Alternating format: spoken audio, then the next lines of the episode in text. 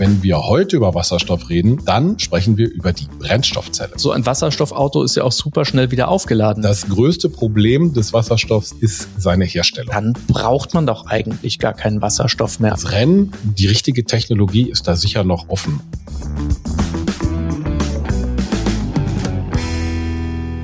Hallo und herzlich willkommen zu T-Online Ladezeit, dem Podcast rund ums E-Auto und alles, was man dazu wissen muss. Mein Name ist Don Dahlmann. Und mein Name ist Richard Gutjahr. Don und ich, wir sind Journalisten. Wir beschäftigen uns seit Jahren mit neuer Technologie, mit der Digitalisierung, mit Netzwerken und mit Autos und natürlich mit der Mobilität der Zukunft. In diesem Podcast wollen wir wie immer Fragen behandeln, die vermutlich jeder von uns hat wenn man vom Verbrenner umsteigen will zu einem Elektroauto. Also was muss man beim Kauf vom E-Auto alles beachten? Was gibt's da so alles? Wie sind die News in der Technologie und so weiter? Wir haben ja schon einige Folgen gemacht und ein Thema wurde immer wieder an uns herangetragen, der Wasserstoffantrieb. Dabei muss man aber direkt was erklären. Wasserstoff dient hier nicht als Verbrennungsmaterial, damit hat die Autoindustrie mal rumexperimentiert, aber es wieder verworfen. Wenn wir heute über Wasserstoff reden, dann sprechen wir über die Brennstoffzelle. Es ist also weiterhin ein E-Auto, aber statt eines Akkus, der Energie speichert, nimmt man eben eine Brennstoffzelle, die aus Wasserstoff Energie herstellt. Diese Energie wird dann an die Elektromotoren abgegeben und das Fahrzeug so angetrieben. Wie funktioniert das eigentlich genau? Don, du hast ja gerade einen Film zu dem Thema Wasserstoff gedreht. Du müsstest dich doch da eigentlich ganz gut auskennen in Sachen Physik. Oh, ich war in Physik immer ganz schlecht.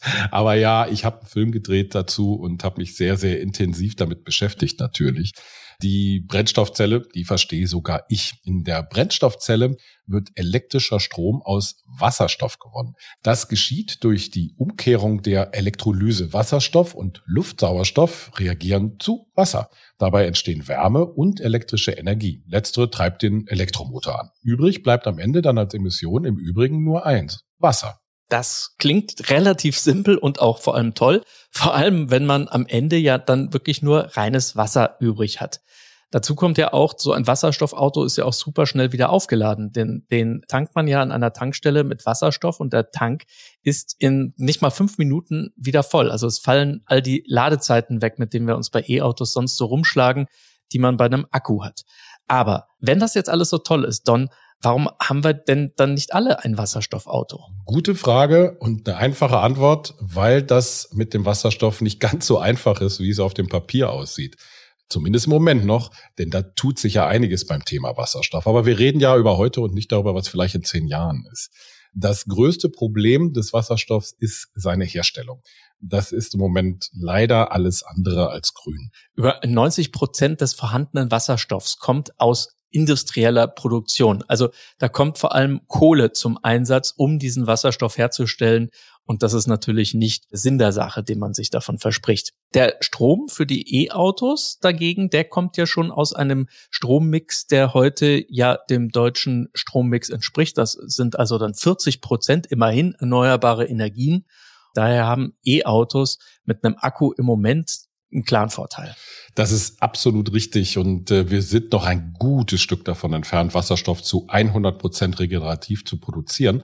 Aber da tut sich was. In Hamburg hat man gerade angekündigt, da wird in den nächsten Jahren eine riesige Wasserstofffabrik kommen, die rein regenerativ äh, sein wird und ähnliche Pläne gibt es auch in vielen, vielen anderen Ländern. Südkorea hat zum Beispiel so einen Green Deal, wo sie auch sehr stark auf Wasserstoff setzen. Japan, China ist ähnlich. Du weißt, ich bin ja gegenüber Wasserstoffautos so ein bisschen kritisch, aber nehmen wir mal die Herstellung aus dieser Rechnung raus. Welche anderen Baustellen gibt es denn noch beim Thema Wasserstoff? Wir hatten ja schon erwähnt, dass man den Wasserstoff an der Tankstelle bekommt. Das ist ja erstmal schön. Und dass der Tankvorgang ähnlich ist wie bei einem Benziner oder wie bei einem Diesel. Das ist auch toll. Aber, und jetzt kommt das große Aber, dafür benötigt man eben Zapfsäulen und der Wasserstoff muss unter enormen Druck in die Tanks gepresst werden. Genau sind das 700 Bar. Das ist also echt eine ganze Menge. Technisch ist das eigentlich unproblematisch, äh, aber um den Druck zu erzeugen, benötigt man eine technische Anlage wenn man mal an so eine Tankstelle kommt, die Wasserstoff anbietet, gibt ja schon einige in Deutschland, dann sieht man das auch. Und diese Anlage, die ist enorm teuer. Eine Wasserstofftankstelle kostet locker über eine Million Euro. Da warten also extreme Kosten, um eine flächendeckende Infrastruktur aufzubauen. Daran wird gearbeitet. In Deutschland gibt es schon knapp 100 Wasserstofftankstellen Und damit kommt man tatsächlich locker durchs gesamte Land. Mhm, okay. Und dann sagen wir doch einfach mal, dass das mit der Infrastruktur noch klappt. Gibt es denn sonst noch irgendwelche Hürden für den Einsatz von Wasserstoff im Auto? Ja, muss ich wieder sagen, ja. Leider gibt's die und äh, die Brennstoffzelle ist es hier in dem Fall, äh, die ein bisschen schwierig ist. Die ist ein bisschen kompliziert, die Brennstoffzelle. Die benötigt eine ideale Betriebstemperatur, um optimal zu arbeiten. Wir reden hier aber wirklich über ein paar Grad nur. Und äh, dazu benötigt sie ein ziemlich komplexes Kühlsystem. Das ist nur die eine Sache. Die andere ist, dass man in der Brennstoffzelle Platin benötigt, damit sie funktioniert. Das ist jetzt nicht so ungewöhnlich. Äh, große Mengen sind es auch nicht. Platin hat man zum Beispiel auch im Katalysator. Aber Platin ist nun auch nicht gerade günstig und allzu viel gibt es davon auf der Welt auch nicht. Das alles macht die Brennstoffzelle noch sehr, sehr teuer und wir reden hier über Preise von 20 bis 30.000 Euro pro Brennstoffzelle. Holla die Waldfee. Aber wie ich gehört habe, ist die Brennstoffzelle nicht so lange einsatzfähig wie ein Akku. Also das kommt noch mal oben drauf. Man muss die irgendwann mal austauschen. Ja, das stimmt, aber es gibt einfach noch zu wenig Daten dazu, um was zu sagen. Also die Garantiezeiten für die Hersteller, also die schon Brennstoffautos haben, die liegen so bei 150.000 Kilometer oder so. Und es gibt im Moment auch nur zwei Autos mit einer Brennstoffzelle, die man gerade kaufen kann, nämlich den Hyundai Nexo und den Toyota Mirai und beide kosten so zwischen 60 und 80.000 Euro, ist also kein Pappenstiel.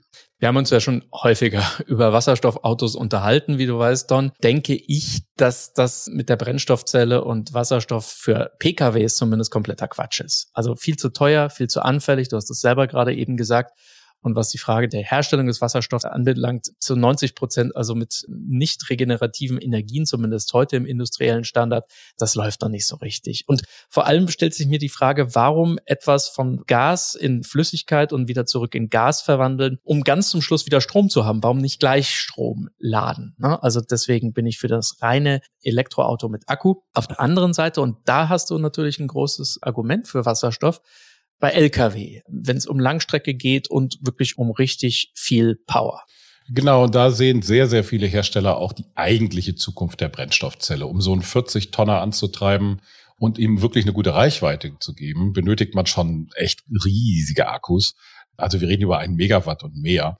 Und der wiegt dann schnell mal mehr als sieben Tonnen. Also das sind dann auch schon mal bis zu zehn Tonnen, die dann teilweise angegeben werden. Ja, und wir wissen ja alle, Lkw benötigen eine große Reichweite und vor allem schnelle Umlaufzeiten. Das heißt, wenn man so einen Akku dann wieder zehn Stunden lang laden müsste für einen Lkw, dann, dann steht der Lkw einfach nur so rum und der Spediteur verliert sehr, sehr viel Geld.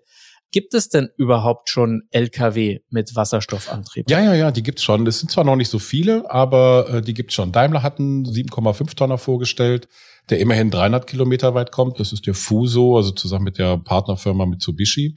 Und gleichzeitig arbeiten sie auch mit Volvo an richtig großen Brummis, die dann also richtig viel Ladung transportieren können.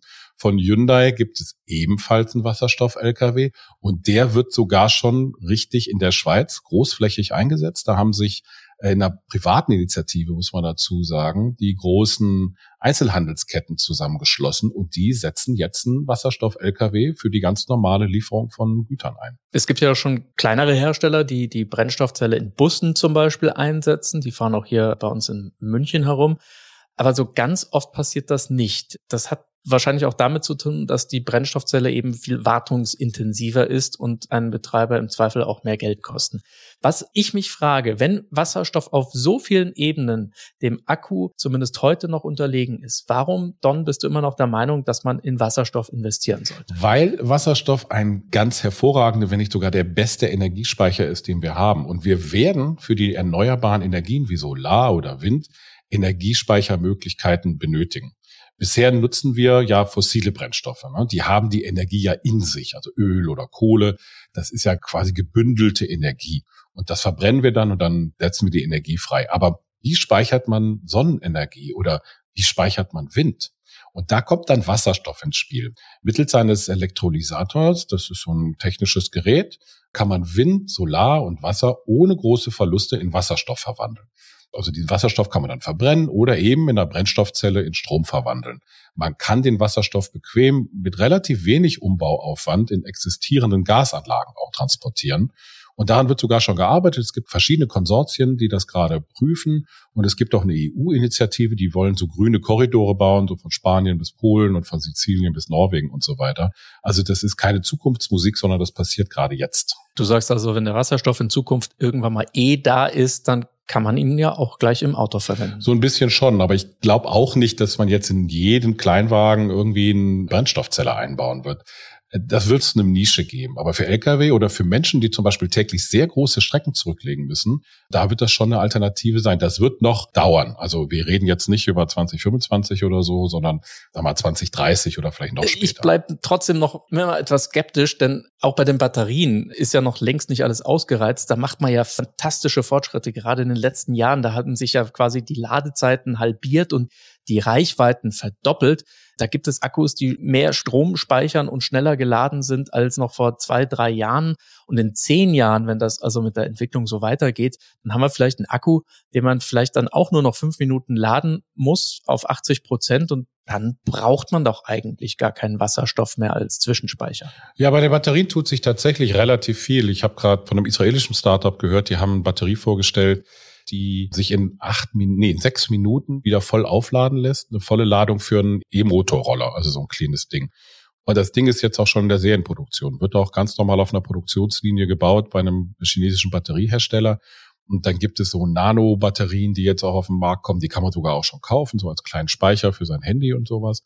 Also da tut sich eine ganze Menge bei den Batterien. Und was da in den nächsten zehn Jahren passieren wird, äh, wissen wir auch nicht. Das Rennen die richtige Technologie ist da sicher noch offen. Aber das ist eben so mein Argument und eben auch im Zusammenhang mit dem Ökosystem von Wasserstoff, eben um es als Energiespeicher zu nutzen. Und ich denke eben, dass man offen sein sollte für verschiedene Systeme, weil wir verschiedene Anwendungsszenarien haben. Ja, nur irgendwann mal muss man sich ja mal auf ein System erstmal festlegen, damit man überhaupt erstmal mit etwas anfängt und dass man, gebe ich dir absolut recht, die anderen Technologien da nicht aus dem Blickwinkel verliert.